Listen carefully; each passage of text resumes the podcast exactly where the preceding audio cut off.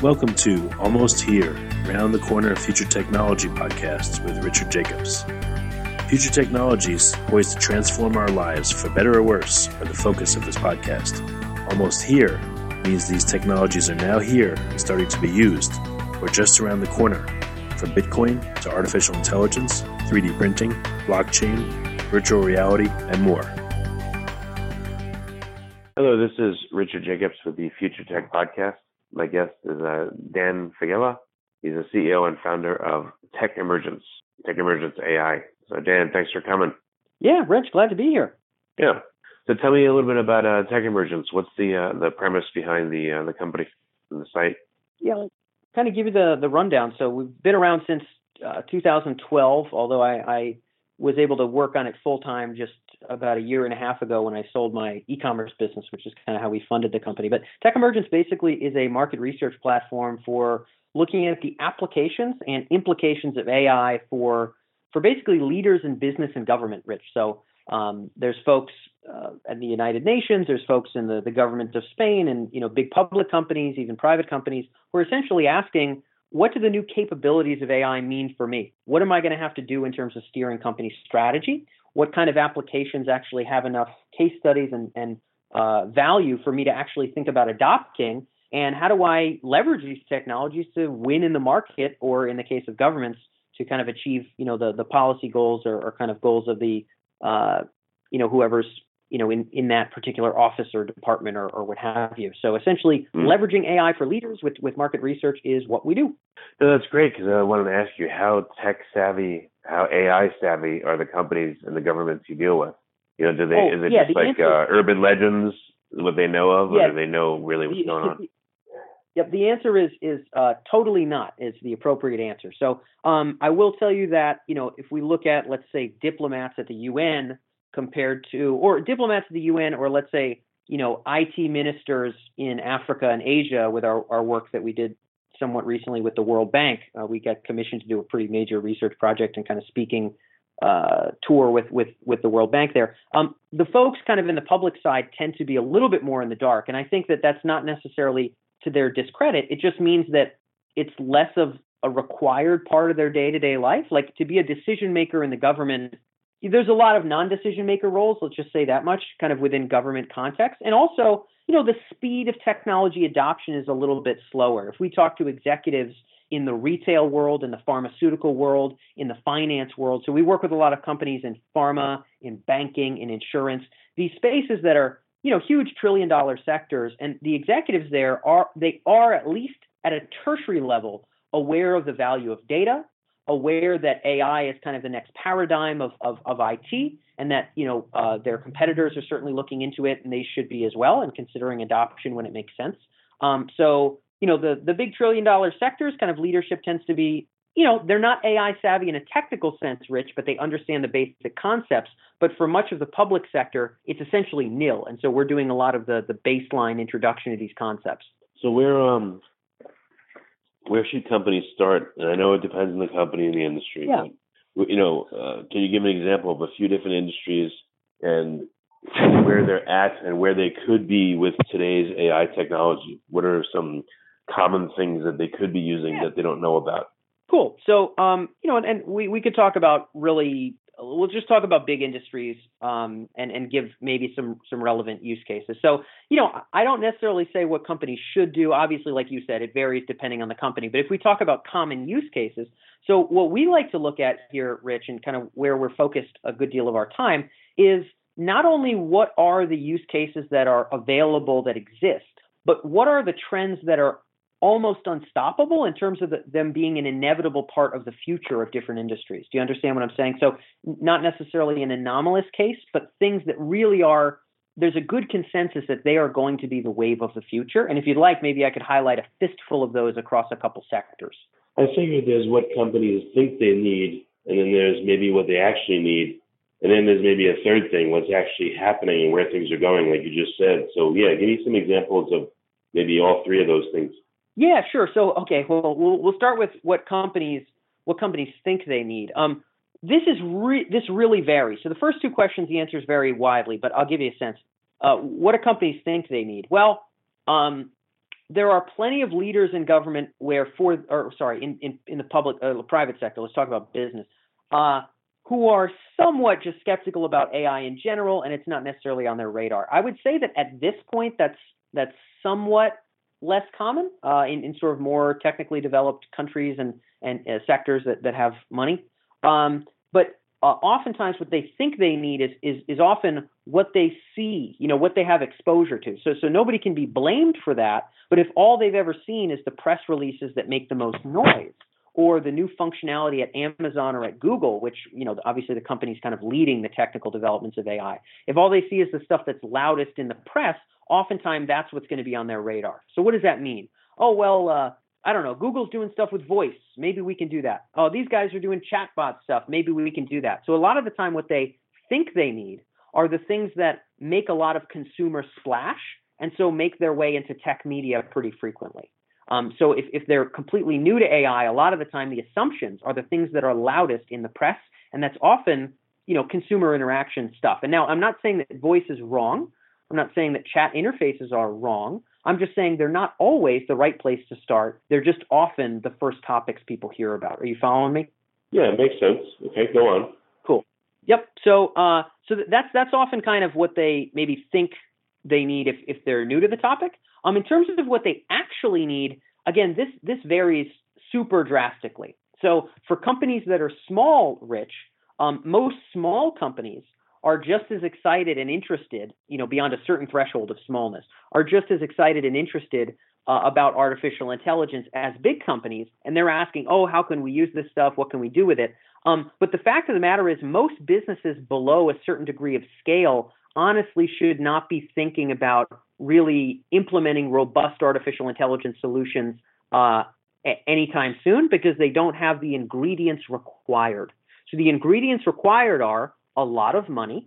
So let's just put that out there. There might be AI vendor companies that say, we're really cost effective and it's really cheap. But the fact of the matter is most vendor companies are targeting enterprises because of the ingredients that are needed. We need money to do all the complex integration and kind of data harmonizing to feed these algorithms and integrate with the systems of our clients and whatever the case may be. A lot of the time, we're going to require things like that.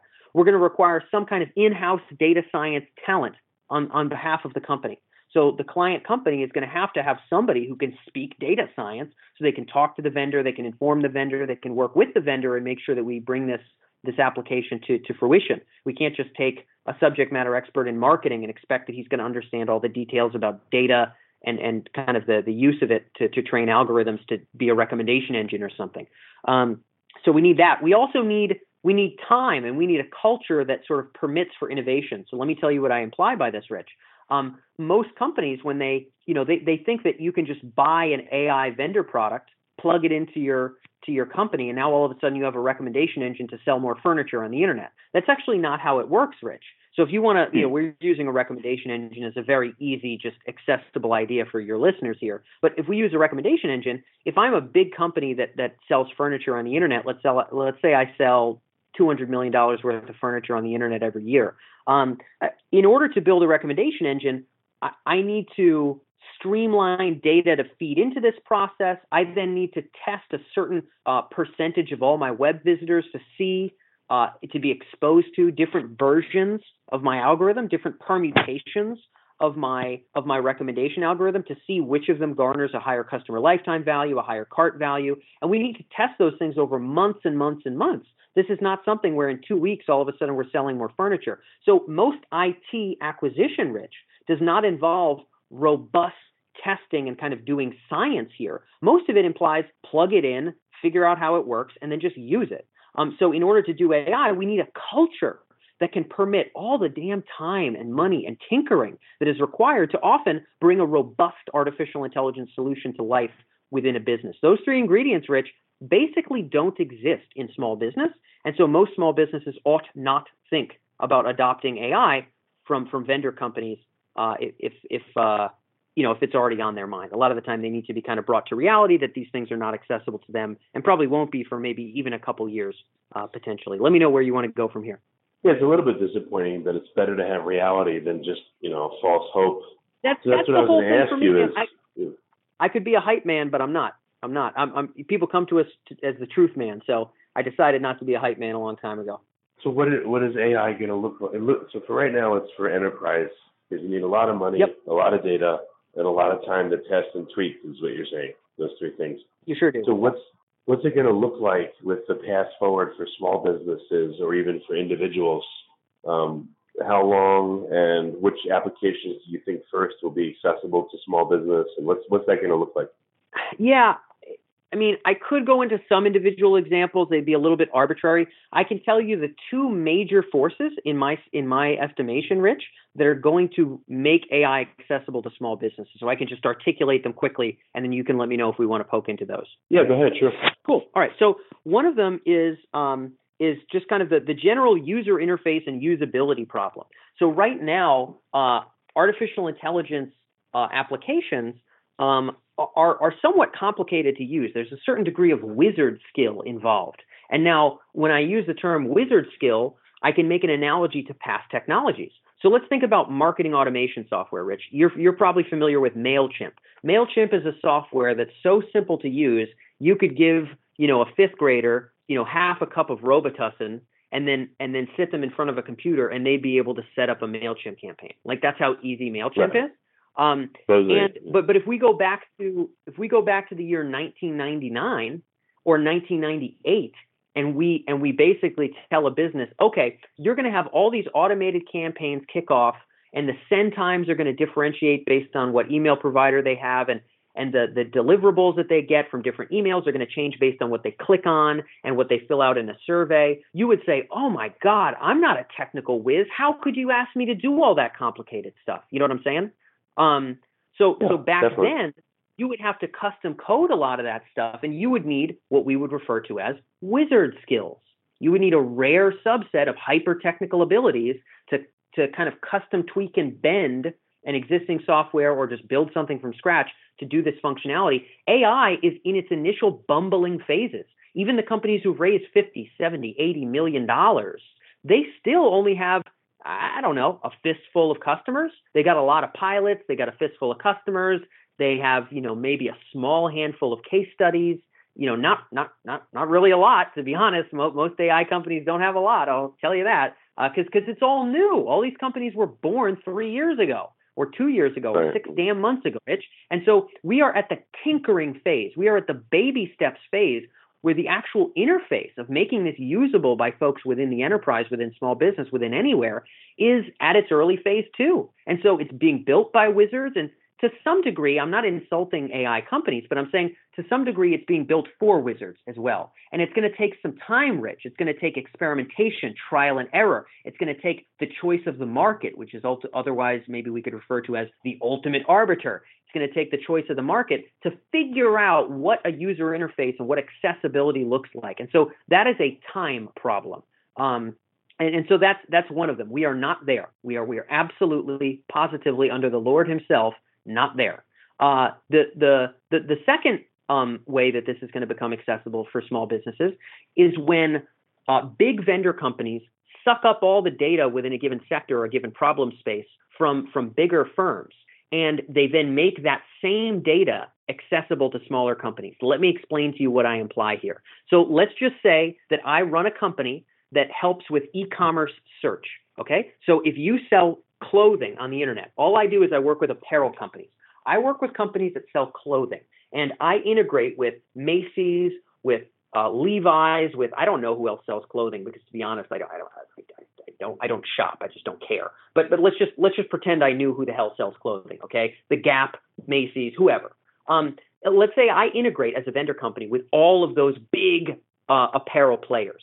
What I can end up doing, Rich, over a certain amount of time, and this is by no means an easy problem, but what I can do over time is I can figure out what kinds of styles and price points of shirts tend to sell along with certain styles and price points of jeans.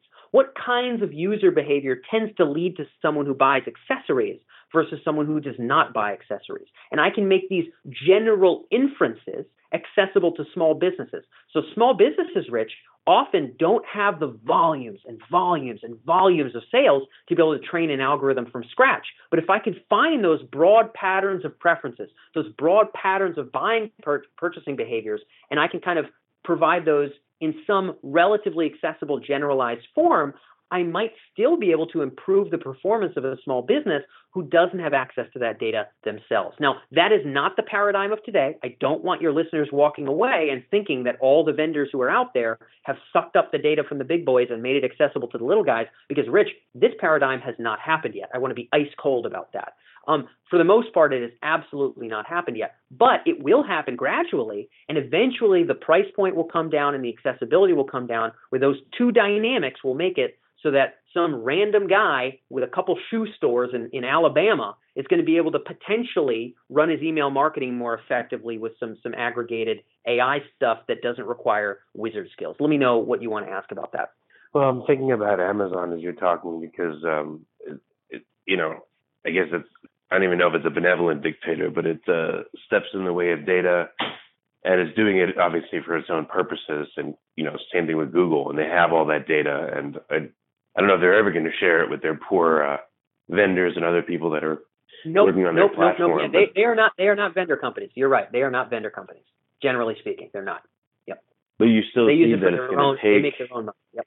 But you still see it's going to take a company with tons of volume in a given space, like you said, clothing retailers, to get these insights, and then maybe to pass them on to smaller retailers, but maybe not. But they're the ones that are going to get it. So it's like, yep. I don't know if you want to call it data wars, but that's why I could see, based on what you're saying, why data is going to be so important. Data wars. Go ahead and call it data wars, Rich. Go ahead and call it that. I mean, I'm not going to get into wacky transhumanism with you right now, but whoever owns the data, and this is almost completely unimportant today. We all think it's so important because it clearly is. I mean, Amazon and Google, they're only the size they are because of AI and data, and obviously because of they're smart businesses. And I'm not. Well, here's something important that I think will be important. And again, it maybe gets getting political. I don't know, but yeah, I can see at least in certain areas it's going to be necessary to set down rules where data will be available to everybody, let's say in health, okay? Because otherwise you're going to have a bunch of individuals or small companies that have no gas to put in their car, essentially. They'll have no data to put into their AI, and therefore they will be starved of the benefit of it. So I could see certain data sets being encrypted, but being allowed for use by anybody, because that's what's really going to be needed in order for AI to work for them. Otherwise, they're just going to be shut out of the ability to use it. Yep. 100%. We have not figured out as a society, as a government, anywhere, we have not figured out what that mix looks like. But I believe that you are right, that the future is a mix. There will be information about a broad number of things, cancer diagnostics, self-driving car safety. There's going to be a bunch of things that probably someone fights to make sure that all companies can access them, so that people stop dying in car crashes and stop dying from cancer, right? So there's going to be some of these things that are kind of called public goods in a broad way, and they end up being forced to be open. There will also, I think, Rich, become new rules around what constitutes a monopoly. So let me articulate something here that probably your listeners are unaware of. So when right now I'm based in Boston, and we're likely to grow the business from here. 40% of my business right now is in Europe in terms of our market research, and a good deal of speaking coming up and a bunch of other things. So we're probably going to stay here. But I was in the Bay Area for about 2 years, and we did a big series of in-person interviews with the venture capitalists in the Bay Area, going into the office and kind of banging out ideas with them, and did a big article on Huffington Post about why VCs are interested in AI companies. And one of the big things, Rich, is that eventually you get a feedback loop that makes you a monopolistic player. Now, none of the venture capitalists use the word monopoly because they're smarter than to use that word, but that's essentially what they were implying. And by the way, I'm not calling them bad people. They're doing what they think is going to produce a return. But here's the deal. Like you said with Amazon, once you get to a certain size and you have enough market share, if you start collecting all the data and you use that to have a better user experience, then more people are going to pick you, and then you have more data, and then you create a better user experience, and then more people are going to pick you, and then you have more data. You understand what I mean? And then at some point, nobody will be the everything store on the internet except for Amazon, unless monopoly rules change. No one will be a general search engine on the internet except for Google, unless the monopoly rules change. So there will be new rules around what constitutes economic unfairness than it did back in the damn Rockefeller days, which are long, long since gone. that was 100 years ago. So yeah, an update to the modern era of what constitutes a monopoly. I'll tell you this much: the venture capitalists know damn well, Rich, that that's exactly what the game is, and they're really excited about it. And so everybody in the game understands that that's essentially how it works. But from a legal standpoint, you are right. I think the rules will have to be updated to catch up with that reality. Maybe the way that it'll happen is that, the data comes from regular people, customers, and their behaviors and other factors about them, maybe their age, their marital status, et cetera. So that may be the linchpin, the data is not really yours, company X, because it came from your customers. They really own it. Yeah. So therefore you can't, you can only control it to a certain extent. And it, let's say, my data, my age, my race, et cetera, that's a fundamental human right or a thing that I own. So I can share it and use it if I want to. And it can't be owned by an individual company or government. Yeah. Establishing and enforcing what you're articulating is so complicated that personally, I don't even think about it that much because I'm just like, oh my God, that's so insane. But yes, somebody does need to think about it. And there are a whole bunch of kind of, let's say, hypothetical frameworks for how that might work. There's kind of hypothetical ideas, hypothetical frameworks. It's still very much in the floaty kind of ether space, but I think it will become a reality where something like what you said could occur. Certain kinds of data from users under certain kinds of circumstances could be seen as a permission thing from the user, as an ownership from the user, and a user would retain some semblance of the value created by the data that they contribute. I think that takes us to a really weird place in terms of enforcement, but it may have to be the reality to cope with what business looks like 10 or 15 years from now. Yeah, and I know we're down to the wire on time here. It's been a great call so far. What's the best way for? I mean, who do you want to get in touch with you? Large companies, small, et cetera, and how can they get in touch with you? Yeah, sure. For info. Totally. So, well, a few things. I mean, I could say, well, go to our website, but I'd rather be like specific and valuable. What we talked about today was like small business and entrepreneurial adoption of AI. We actually did a really in-depth article specifically on kind of AI adoption for small businesses. I'll make sure I send that to you so we can put it in the show notes. So people who liked that topic, which is the meat of our, I'll make sure I get that to you. I want, instead of like, go to our homepage, it's like, well, why don't you read this? If you like this interview, check this out. So that's one thing. Obviously, the website has all kinds of in-depth market research on a whole variety of sectors, and essentially 90% of what we create is free. So anybody in finance, healthcare, banking, if you want to see how AI is making a difference in your sector, techemergence.com, type in your industry, see some pretty cool stuff. But yeah, the folks that generally reach out to us, Rich, business-wise, are either governments or kind of mid-sized to large companies who are essentially looking to understand which critical trends are our competitors using and are going to be pivotal in our industry, and how might we want to adapt and adopt those? So kind of on the market research and advisory side, folks with those kind of critical needs are the people that we tend to work with. Well, very good. Well, Dan, it's been a short, sweet, really informative. I really appreciate you coming on the podcast. Of course. Yeah. Great to meet you, Rich. You have been listening to Almost Here, Around the Corner Future Technology Podcast with Richard Jacobs. Subscribe to this podcast, post a review, to discover more future technologies that are poised to transform our lives for better or worse, such as Bitcoin, artificial intelligence, 3D printing, blockchain, virtual reality, and more.